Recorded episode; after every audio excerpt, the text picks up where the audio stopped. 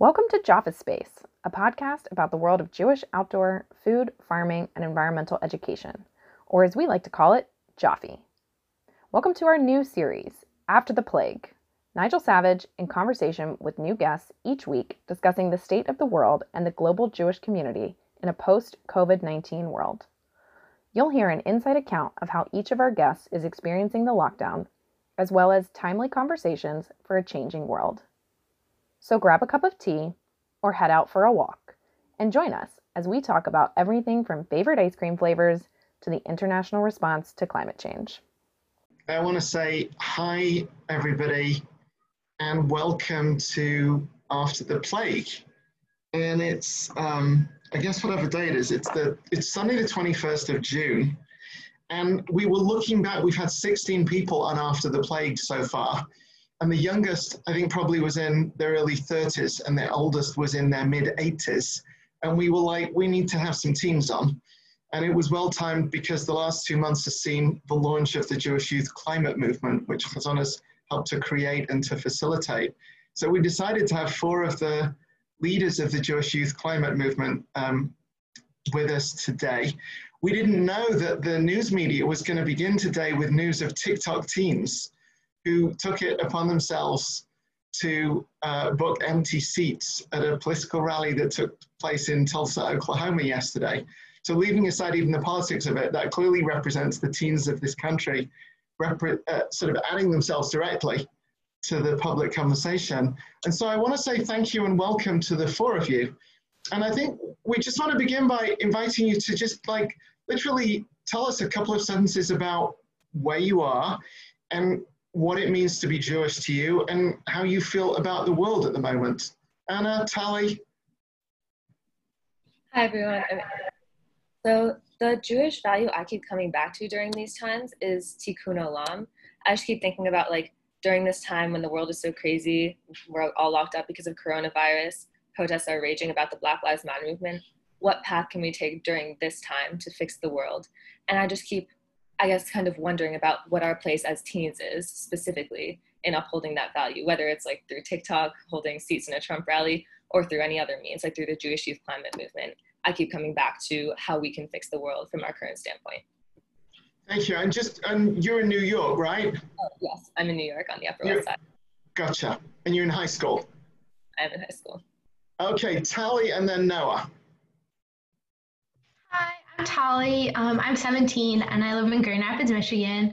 Um, and I've been reflecting a lot on Judaism during this really like scary and uncertain time. Like we we've seen scary times like this before, and I just keep coming back to thinking like maybe this is too optimistic, but I think like I think in the next few months and years we're really gonna think see things change, and that's what that's what I'm really hoping for, and I think that's what we're working for too. Thank you. Uh, Noah, Eli. Yeah, hi everybody. I'm um I'm Noah. Uh, I use he/him pronouns. I'm 17 years old. I live in uh, Northampton, Massachusetts, in Western Mass. And um, let's see. Uh, you know, I'm feeling really. Obviously, it's a really scary time right now, and it's really there's so many things in motion. Uh, so much changes to everybody's everyday lives. But like Tali, I'm really feeling very hopeful about um, the movements that are being born out of this moment, um, specifically uh, the Black Lives Matter movements, um, and you know, kind of the massive growth of these movements, saying that no, we are going to seek out equality and justice and understanding between people, um, and that really brings me to the Jewish concept, the Jewish thing that's been on my mind the most, which is definitely tzedek, um, and always, uh, always reaching for justice and and fighting for our Jewish conception of justice, um, I think is super important. So yeah. Thank you, Eli. Hi everyone, I'm Eli. I actually live in Tulsa, Oklahoma, so right where the Trump rally was last night. Um, yeah, it's been really different these last few months. Um, especially last night, we had to. I work at a bike shop in downtown Tulsa near where the Trump rally was. We had to close down and all go to the other location. And through that, I've been also looking through a Jewish lens on it. I've been learning a lot more about Judaism through this time because I haven't been going to school a lot. obviously. Um, so I've been trying to learn as much as I can about my Judaism and how Judaism plays a role. And like what Noah said, it's amazing to see all of these movements um, coming through this pretty rough time. Um, like Noah said again, the Black Lives Matter movement becoming more prominent than ever. Um, the Jewish Youth Climate Movement is growing still. And yeah, it's been pretty weird these past few months. Yeah, thank you. I, I um, first of all, I really genuinely want to thank each of you, and I want to note that you're in four different states. You've got four different backgrounds. You've had quite different Jewish journeys. Um, we were chatting, so the last week or the last week, and, and somebody, or the week before, and somebody said, and luckily I don't know who said this, so I'm not going to ask whoever it is to go to, to go on the record. But somebody, we were talking about climate, and somebody said, all the old people have screwed it up. And I, I, I wanted to ask any of you to just riff on that for a second the notion of like all of the old people have screwed it up say a couple of sentences about what that what that sentence what that phrase means to any of you.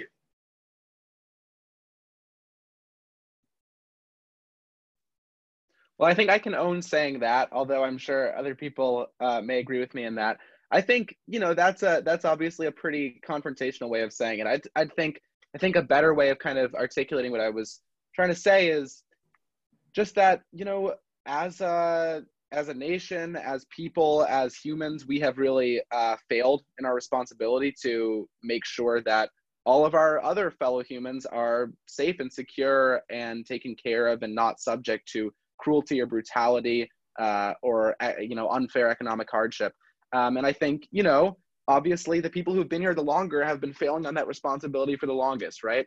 Um, in a you know democratic or supposedly democratic place like America, we um, you know we have the responsibility at the very least to vote and vote on the values of humanity and justice. And so uh, that's that's my main that was my main thing in saying that old people screwed it up. Although there's certainly a lot of young people who are also not living up to their full responsibility. Thank you. Does Does anybody want to add anything to that? I just want to add this sense I've been feeling that, like, ever since growing up, climate justice and fighting against climate change has been something that I've had to seek out for myself, kind of. It's been my interest. And so I've, like, gone to places and signed up for meetings at places that discuss the issue. But it hasn't really been something that's been at the forefront of my education or the minds of, like, all of the adults who have been teaching me. And especially given that there's the sense of youth being the people who are going to have to deal with the effects of climate change for the longest, I think that should definitely be rectified. Yeah, look, statistically, um, hopefully all of you should be alive in the year 2100, which is an amazing thought given that there was a piece in the paper this weekend about Miami being sort of underwater by 2170. I'm originally from, from England, and, and I guess three years ago now, there was the vote for Britain to withdraw from Europe called Brexit. And the voting totally correlated with age. And the older that you were, the higher the proportion of people who voted to exit from Europe. And the younger that you were, the more that you were against it. And teenagers in Britain literally said, We don't even legally have a vote. And people who are 50 years older than us have just deprived us of our EU citizenship, like literally the right to live and work in 18 countries in Europe. And I think it was the first time that I saw that generational issue play out so so very, very intensely. And, and I think in general, on the one hand, things don't have to be about age, right? You can be a good person or a bad person at any age and so on and so on. But I, I think it is interesting having the, the ability to imagine being alive in 2100, which is kind of sci-fi. Yeah, Ty. I just wanted to add something else. A few months ago, I was um, at this environmental conference in Michigan.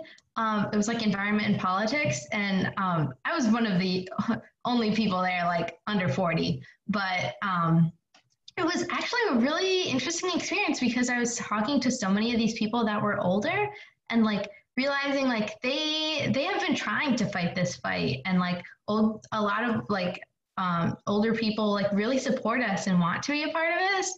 And I think like um, we're gonna be suffering the effects the longest, but like we can still learn a lot from like people who worked on campaigns like in the 70s and 80s. And that was really exciting to me. I, I, was interested, Hazon has, has taught for quite a while now about doing three things like learning, acting, and speaking up. I'm interested to know for each of you, and I really genuinely don't know the answer to this, but was there a particular moment for each of you when this issue to you became important?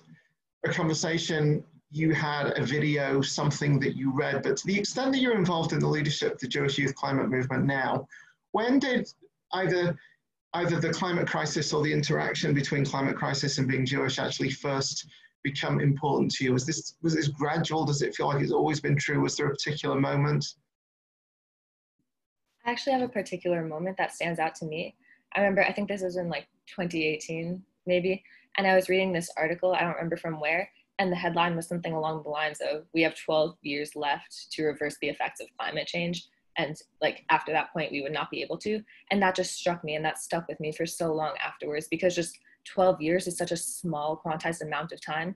And just like i guess kind of seeing in that those con- concrete terms like that really just made it real for me.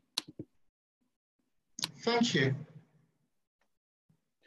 Yeah i mean i'd say at least for kind of i think the climate crisis was kind of always in the back of my head growing up you know growing up in a pretty liberal place it's not it's not something that people were really denying it was some kind of something that everybody agreed about um, and yet it was like this really far off, especially as like a kid, as a 10 year old, 11 year old, 12 year old, this really far off issue. Like, you know, I heard about like, oh, carbon tax, you know, carbon fee and dividend, oh, all these things. And like, you have to be like a congr- congressperson or go and advocate at the state house or whatever to get anything done. And so that was always kind of intimidating. I think that really um, what kind of pushed me into, oh no, anybody can act was joining um, a local a local group that some of my peers, uh, my friends had had formed, and uh, really being with other young people, just advocating at a local level by holding rallies.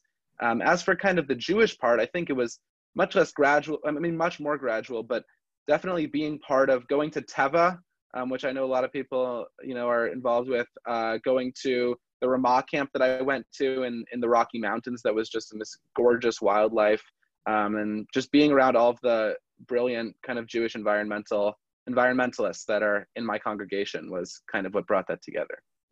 Thank you. And I think at least a couple of you, maybe all of you, have actually been involved in doing stuff or trying to do stuff in your schools or in your synagogues. And I guess I'm interested to hear, like, what have you been up to? How has it gone? What has been exciting? What's been hard?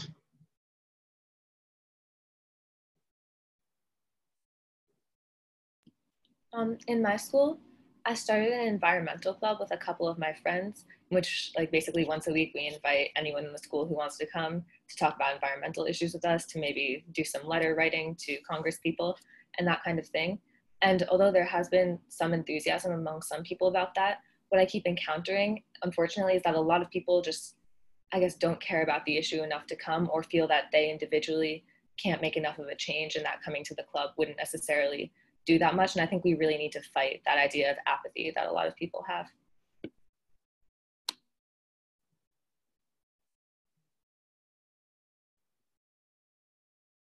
Anybody want to add anything on, on like your take on, because part of it is also a question of like, what does it feel like in a sense, like the wider version of this is what does it feel like to be 17 and to care about this and, and I guess to feel some of your friends care about these things and some of them don't. And it's also kind of like a strange moment right now when you're sort of like not in school or you're connecting in different ways. Like, I'm just interested, how does it feel to be engaged in this stuff at the moment? Does it, does it feel exciting? Does it feel stressful? I think it feels really exciting. Um, I think like as as scary as the past few years like have been, like everything like I don't know since like I've been in middle school has been really scary and like new and um, you know all the current events of Trump presidency, but like seeing so many more people like kind of start to understand the urgency and start fighting and like everyone fighting for the Black Lives Matter movement right now and like um, understanding how the environment interacts with racism, like environmental racism and stuff, is really energizing. And I think like we can really carry the energy of this moment into like long-term change. What feels hard at the moment? Like just uh, this this doesn't have to be about the environment, but what, what, what feels hard about as it were being you about being 17 i mean some combination i guess of covid and and the world that's going on but what's the what's your sort of like general feeling right now each of you about the balance between feeling excited about things and and stressed about things? Like really genuinely i'm, I'm just interested to get almost a snapshot of like the rhythm of your day and week at the moment and and like how your summer is looking. Yeah, well, I think it's it's really hard because being 17 is a time when you know when you're when you're 17, when you're a, junior, a rising senior, at the time when the world is kind of telling you, okay, time to plan for the future, um, time to apply to some colleges, decide, you know, get some cool things over the summer, plan your next year. Um, obviously, this is not a time extremely conducive to planning. Um, so that's kind of the biggest challenge to me, and I think that really extends into the world of activism and advocacy as well because you can't plan. We can't say, oh, we want to have a big rally in August because we have no clue what the world's going to look like. Um, and that definitely extends to the everyday life too. You don't know what you're, you know, what next week's going to look like. Um, and so it's kind of a day by day, minute by minute kind of thing in in all aspects of life. I think. You were, and you were all in school sort of remotely, and school has ended now. Eli, how's the what's what's your feeling in in Tulsa? Um, so my my summer's pretty stressful. I just started a job at a bike shop. Um, but other than that, I've been working a lot. I've been working pretty hard with the JYCM, the Jewish Youth Climate Movement, to try and get up and running. And like Noah said, it's really hard to kind of gain traction because we obviously can't meet in person. We can't get to know each other in person. We can't have rallies and stuff like that. And we can't we also can't meet with people in person, meet with partnerships, potential partnerships to kind of talk things over, try and get to know each other more. And that's one of the, I think for me, that's one of the most difficult parts about um, COVID and stuff is we can't be together, we can't meet, and we can't really get to know each other. And it's really difficult to start a movement when you can't have a rally, when you can't do anything along the lines of that. So that's one of the more difficult situations that we're in right now. Although I have to say, I'm kind of impressed as I've spent bits of time with you at the way that you all seem to have built relationships amongst yourselves, even across distance. I think it's one of the strange things at the moment that we can't meet each other physically, but in other senses, like bringing everybody. Hazon um, did a big gathering seven years ago about Shemitah, about the sabbatical year and we brought people from Europe, Israel, and the States to London. We had an amazing gathering, and we were planning to do one this winter, even though we hadn't fixed the time or date of it, we hadn't raised the money for it. And then, given everything that's happened, we did a, a smaller version of that online two weeks ago, and it was kind of like amazing. It cost a lot less money and a lot less carbon, and I, I think in that sense there is a there is a trade-off that suddenly it is possible to to sort of like connect uh, online. Tali, what's the what's your rhythm at the moment? What's your feeling balance wise? Like of what I'm up to right now? Yeah. Okay. Um, yeah, I'm pretty busy this summer. I was expecting not to be. I was going to be like at my summer camp for pretty much the whole year, the whole summer, but now I'm not. Um, so I work at an ice cream shop and I have a remote internship on a congressional campaign. Um, and I like I'm doing some other things like with JYCM and other things. And the ice cream shop is a physical one because like the world has started to open up again in Grand Rapids, Michigan. Yes. But everybody's like six feet away as you hand them the. They're supposed to be, but they're not always. Are you assuming that life is going to, you know, that you're going to be going back to school in the fall normally, or that we are still going to be remote? And I, I don't even know if your schools have even decided this yet. Like, do you presently know what your senior year in high school looks like? Yeah, so my school has put out, um, my school district has put out 10 scenarios. Um, and uh, we're kind of thinking about all of those. We don't really know. It ranges all the way from everything being remote to, you know, going every other week to going two days out of the week. So Uh, no, I have no clue. Um, I kind of do. They haven't really announced it, but my mom kind of works with the school district in uh, capacity. So for Tulsa public schools, at least where I live, it's gonna most likely be two days on, three days off, or you can stay the entire time and not go to school if your parents don't want you to interact with that many people to be around that many people. So it's I'm pretty sure I'm staying remote for at least the fall semester, and then we're gonna try and figure out a better way for the spring semester to go. But it's most likely going to be remote. I have to say that I found it pretty stressful personally, and it's been stressful professionally.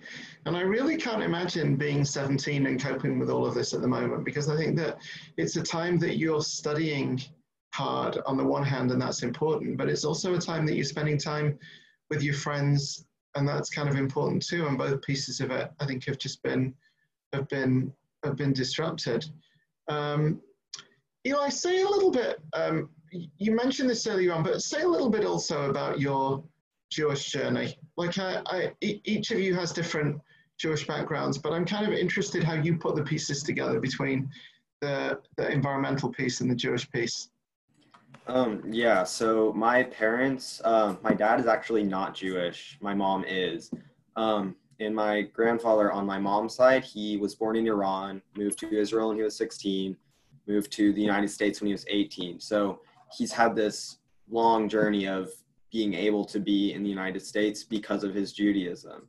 He was pro- he was persecuted in Iran for being Jewish. He had to hide it for all of his life until he moved to Israel and so for me, Judaism has always been apparent in my life, even though I've gone to Christmas services, I've gone to Easter services with my dad and that side of my family, but I've always gone to the high hol- high holidays and all of these like normal Jewish things, but I never really went out of my way to be more Jewish than I was, or to at least practice more.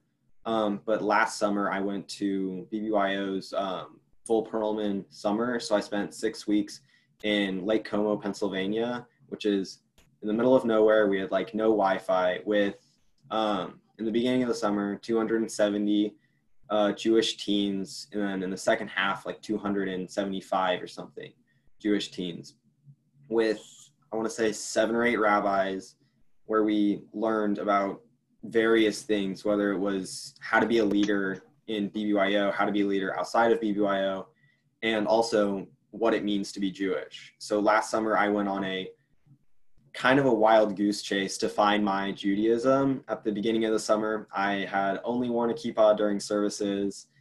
Um, by the end of the summer, I was wrapping tefillin every morning, going to services three times a day, and wearing a kippah every single day until I like went to bed. So over the last summer, I really found my Judaism, found how to be my kind of Jew, I guess. Um, yeah, and then I was never really involved in climate activism until JYCM or until I started talking to Liana. I think it was December of this year. It was a couple of months ago. Um, and I'd never, I've always wanted to be involved in climate change or climate activism, not climate change. Um, but there wasn't really an outlet for me to do it. I never really was seeking for it either. So I there were various things that I could do, but I never really tried um, until um, Simon Lowen, who went to I forget which um, which oh I am blanking. Um, I forget which oh he was at Teva.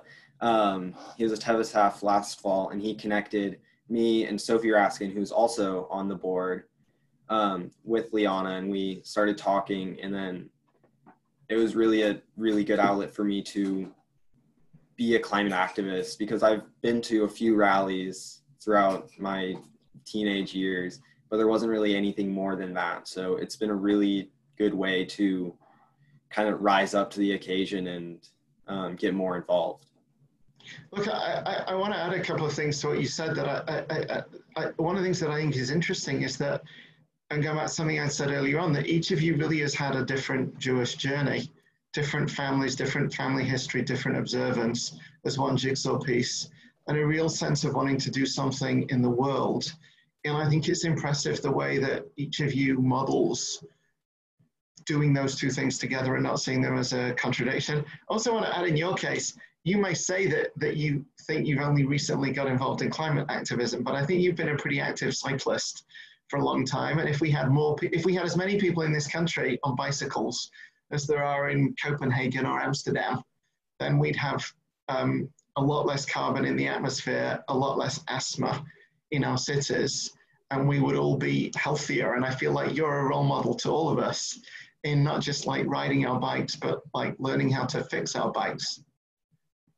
I don't even know when you started riding, by the way, but I think you're a pretty serious bike guy. Um, yeah, so I, I've always like kind of known how to ride a bike, but um, my freshman year, so going on four years ago, I started actually like riding my bike, kind of training, kind of trying to get in shape, which I was playing soccer at the time, so I was still in pretty good shape, but my dad's always been a cyclist. He's gone to races, whether I was there just playing with my sister, not really paying attention to the races, um, or actually racing a few of them whenever I was like five or six. But freshman year, I really started and I started racing in the Oklahoma community. I would go to Oklahoma City, which is like an hour and a half drive to go race. And then this last um, year, I stepped up pretty. Uh, I took a big step up in my um, cycling career, and I went to the cyclocross nationals in Tacoma, Washington last year, and I was 60th in the nation last year for cyclocross, which was pretty cool. Um, yeah, and there's an amazing cycling community in Tulsa. There's thousands of people who ride their bikes. There's a Wednesday night ride that's get that gets upwards of 200 people on it every single Wednesday night. And there's Saturdays that they have the Saturday morning rumble and all of these different rides that you can go on. So it's an amazing community. Um, I, want to I want to say I'd forgotten this. A few years ago, it's quite a few years ago now, Hazon worked in New York with transportation alternatives to lobby for protected bike lanes. And Tali, I think you're at Heschel and the key vote was in Community Board 7. Actually, I share this with you as a great story about teenage activism. Community Board 7 is the group that ultimately takes decisions about the Upper West Side. And for reasons that still are baffling to me, it was an exceptionally contentious meeting. It was an over four hour meeting with people arguing about whether there would be protected bike lanes or not. And almost like the, the, the, the, the, the intervention that tipped people over, more than 50 people I think has spoken, was a 15 year old who had somehow been involved in Hazon and our bike rides, who wore a kippah, and who stood up and he said, um, We need these protected bike lanes because I want to be able to ride my bike to school with friends of mine, and none of their parents will let them ride their bikes in the city unless there is a protected bike lane. And if you lot agree to put protected bike lanes in here, it's not just that it will make the safe city, uh, the city safer for adults and kids and reduce fatalities and reduce injuries, but it will like let me ride to school with my friends. And it was like all these people who like clapped and cheered. And the final vote was 23 to 19. Like it was really that close. I'm embarrassed, I've forgotten the name of this kid, but like I think he actually made the decisive intervention. It's a reminder, also, by the way, that like um, not all politics is presidential politics. I mean, not everything is politics to start with, but speaking up in a school or a synagogue or in a local neighborhood is and can be as as consequential as you know uh, you know things on a on a sort of like whole national scale. I think I'm interested. I was asking Eli in a sense about his Jewish journey. I'm interested to hear from from any of you as well. If you are like you in the same place Jewishly that you were five years ago, you in a different place. What's what's influenced you in a sense in in in in your own Jewish journeys at this point?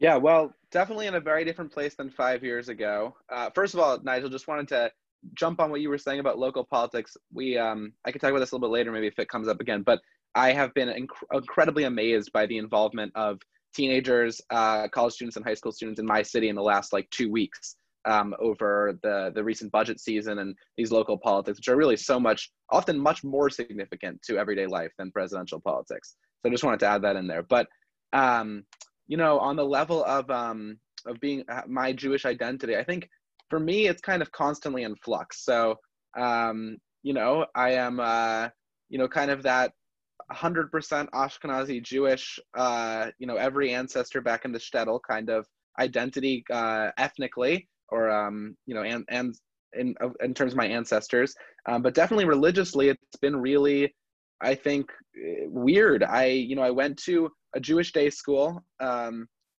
uh, for seven years, and I then uh, you know after that I didn't go to any more Jewish schools, but I started going to uh, a Ramah camp. Um, and going to the Ramah camp actually really made me inspired to become more religious. My family has never been you know we we actually go to go to synagogue quite often we'd go you know maybe every other saturday on a lot of holidays um, but you know didn't observe we would use our we use our phones on on saturdays and um, you know don't keep strictly kosher um, and so going to going to Ramah really brought me into kind of this jewish community that was so beautiful um, and was so so kind of felt so sacred to me that it made me want to bring that home after the summer um, and so I started to become more observant in various ways, you know, kind of very year by year what I was choosing to do for myself. And my family was still uh, kind of not not going that way. But I think it was a really interesting journey for me. You know, now at this point, I'm not not really observant either in in keeping Shabbat or keeping kashrut particularly, but I am, um, you know, still I think on a journey definitely, and still try to kind of make Jewish sacred spaces in my life still you know, when it's not COVID, love to go to synagogue, love to go be in my community. Um, and I think really the most important part of my Jewish identity, like I was talking about at the beginning, is how it's informed my values. Um, because I really think that my values of seeking justice, my values of looking out for, you know, keeping an eye out for marginalized people and, and the needs um, of people who are not like me, uh, caring for the stranger. I think those are all really Jewish values that I don't know. I don't know if I'd have them if it weren't for that that part of my identity. Thank you. And, and Tali and Anna, you, you as well, you're in, you're in Grand Rapids, Michigan, and you're in New York. You're in a place that probably has not so many Jewish people. You're at Heschel, you're a Habonim person. Give us a couple of, of snapshots of, of, of your respective journeys as well. I can go. Um, so yeah, I live in West Michigan, which is um, as n- not the most um, Jewishly populated place, if you can believe it. Um, but my my mom grew up on Long Island in New York, so she like kind of I kind of had that experience from her, but not really. Like um, in my town, there are three there are three synagogues in Grand Rapids, like Chabad, Conservative, and Reform. And like I never, I was bat mitzvah. I went to Sunday school, but it never, it never felt, and it still doesn't feel very exciting. It's not like um, it's not fun to go to Sunday school or services, and like that's really sad, especially because like I don't have I don't have very many Jewish friends at school, and like I like have been known to just like say, oh yeah, I had a good Christmas, just because it's easier. Um, but I think um, a few years ago, I started going to a Jewish Habonim Dror camp, which really informed my values um, because we spend so much time there talking about tzedek and tikkun olam and that like kind of has made me has made me feel much more Jewish and much more spiritual. Um, but I'm definitely still on a journey. I don't I don't keep kashrut very much or observe Shabbat very much. I'm not sure if I'd like to. Um, in this process, uncertain process of applying to colleges, I'm definitely like keeping keeping what their Jewish life looks like in mind, but I don't really know. Thank you. And Anna, you don't have to, but anything you want to add? I'd love to. Yeah. So I live on the Upper West Side. I've gone to a Jewish school for all of my life. So I've always been surrounded by the Jewish community. And yet, despite that, there's always been this atmosphere at my school that, like, kind of the Jewish subjects are less cool than the secular subjects. Like, it's more like, oh, good, we have math, and oh, no, we have Talmud class, that kind of thing. But, and so I kind of fell in with that crowd initially just because it's easier, because that's kind of the dominant ideology. But then once I entered high school, the thing that kind of appealed to me was the spirituality and morality element of Judaism, like rather than just kind of archaic laws to learn, there were things that were still applicable to our lives today and things that informed our own ethical code. So I think that kind of learning more about the moral and spiritual aspects of Judaism really connected me with Jewish culture at large. So I, I think as we as we start to sort of almost come into land, I think I'm just interested to ask each of you, what would you say to um, the heads of your school, the heads of your synagogues, to leaders in your community around climate or environmental crisis? What are the, what are the things that you would like to either say to people who are older or have more authority than you, or to people who are running institutions that you're involved in? What are the changes that you'd like to see happen, or what are the things that you feel, as it were, that my generation or your parents or grandparents' generation ought to be doing differently or paying attention to? For me, one thing that I would say is definitely just to get the message across this is not just one more political issue because a lot of times I see it kind of cropping up, at least in my school and organizations I'm involved in, as like, oh, yes, this is an issue that's important, but it's kind of just like all the others, like maybe we'll devote one program a year to it, that type of thing. And I think it's just really important to convey that this isn't kind of just like one more political issue. This is the issue kind of at the crux of the survival of humanity. And as a result, we should have like definitely in schools way more education about it in classes ranging from science to humanities classes. And then I guess outside of schools and education, just like it should be a topic of conversation. Like this should be at the front of everyone's minds rather than lingering at the back. Hmm. Thank you. Yeah, well, I'd say, um, I'd say similarly. I think right. It's not. It's not any other issue. It's a crisis, and I think that's the really big reason why, um, you know, especially through the organization, through organizations like Sunrise, which I know myself and Tali are involved with, um, we don't just advocate the politics of environmentalism or or you know mitigating climate change by themselves. We advocate it as wholesale Green New Deal politics. Um, and the idea is that it's not uh, it's not contradictory to want to spend money fighting climate change and to want to spend money on reparations to Black Americans, for example. It's not contradictory to want to reduce economic inequality um, and to want to, you know, ban plastics or whatever. Um, these are all part of the same thing, which is fighting and get back against systemic oppression. Um, and so I'd say that's something that I think people who have been in the system for longer, these uh, quote unquote kind of older figures of authority, have a really tough time grasping because, you know, to a certain extent, they've uh, benefited from a lot of these policies, from a lot of the ways these institu- our institutions are set up. That's why I think it's so important to have young leadership. That's why I think it's so important that, like, okay, you can go and talk to your mayor, you can go and talk to your superintendent or your rabbi as much as you want, and you can try to convince and you can bring forward all of the evidence and all of the ideas, and that's great. And maybe they will change their minds. But if they don't, we live in a democratic society. That's when you vote people out. Maybe that doesn't quite apply with a rabbi, but certainly with a mayor or a superintendent. Um, and uh, that's, I think, the really important thing is that we're not just, you know, you can't just be an activist and tell people what to do. You have to be ready to go in and become, you know, take over the system if you need to. Um, one thing actually I've been advocating for on a local level in my city, which I think connects to that really deeply, is um, extending municipal voting rights to 16 and 17 year olds. And so we're kind of maybe 75% through the process of getting that policy enacted in our city. Um, and that's one of the kinds of things that can not only like inspire, we shouldn't only inspire 16 and 17 year olds to take action, but we should inspire them to actually become part of the system um, and, and change it from, from within. So, yeah. Thank you. Tali, Eli. Um, for me, I'm pretty lucky. Both my synagogue and school are um, pretty um, ahead of the curve, I guess you could say, with climate change. Um, my school actually, we had a climate change rally uh, last year, and my school actually made it okay for us to leave school and go to that rally to raise support for um, or against climate change.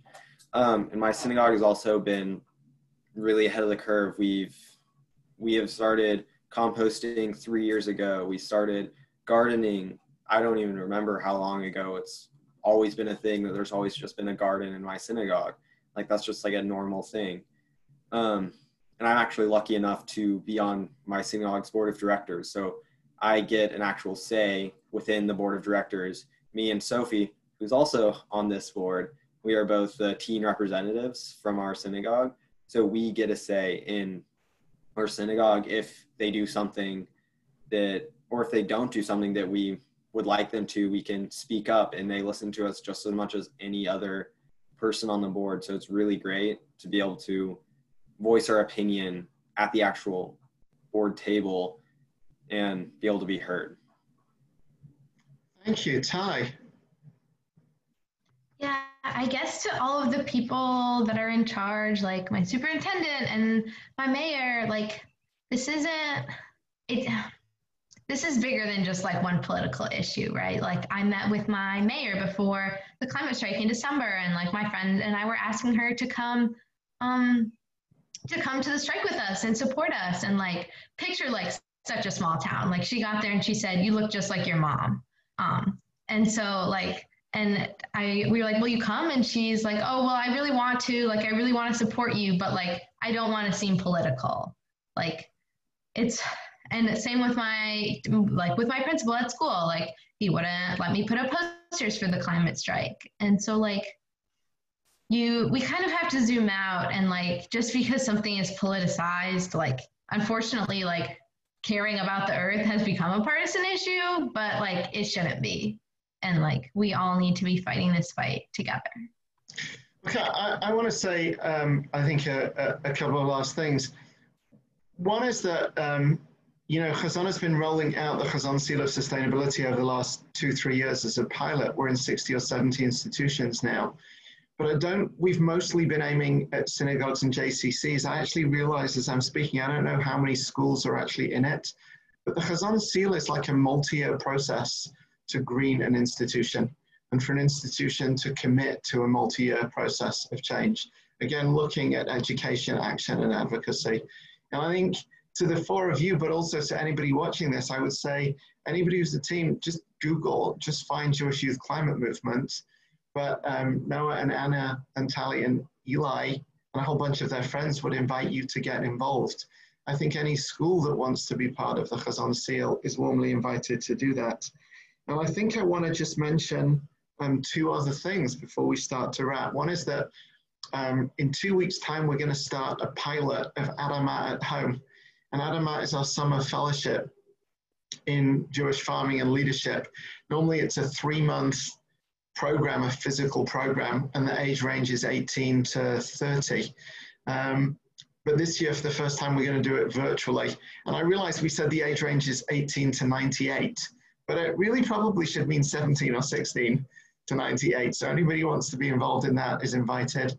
And then the final thing, we haven't announced this publicly. This is probably the first time have said it semi-publicly, but July 4th weekend, we are going to launch the 2020 Vision Rides which is a program this summer from Hazon to encourage people not just to ride their bikes, but to hike, to run, to like move, and to both be healthy and be less in a car, and to do it both to make a difference in the world and to raise money for Hazon and for a series of our programs.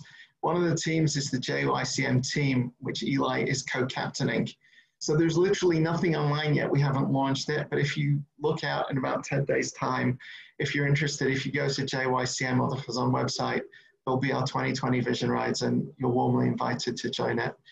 I think for now, to each one of you and to your friends, the other people who are involved in JYCM, also to Liana and Tali, uh, Liana and Ellie, and other people at Hazon who've been involved in this, but really to everybody, I want to say thank you to everybody. And in this very strange time, I want to encourage us to move the Jewish community forward, move the world forward.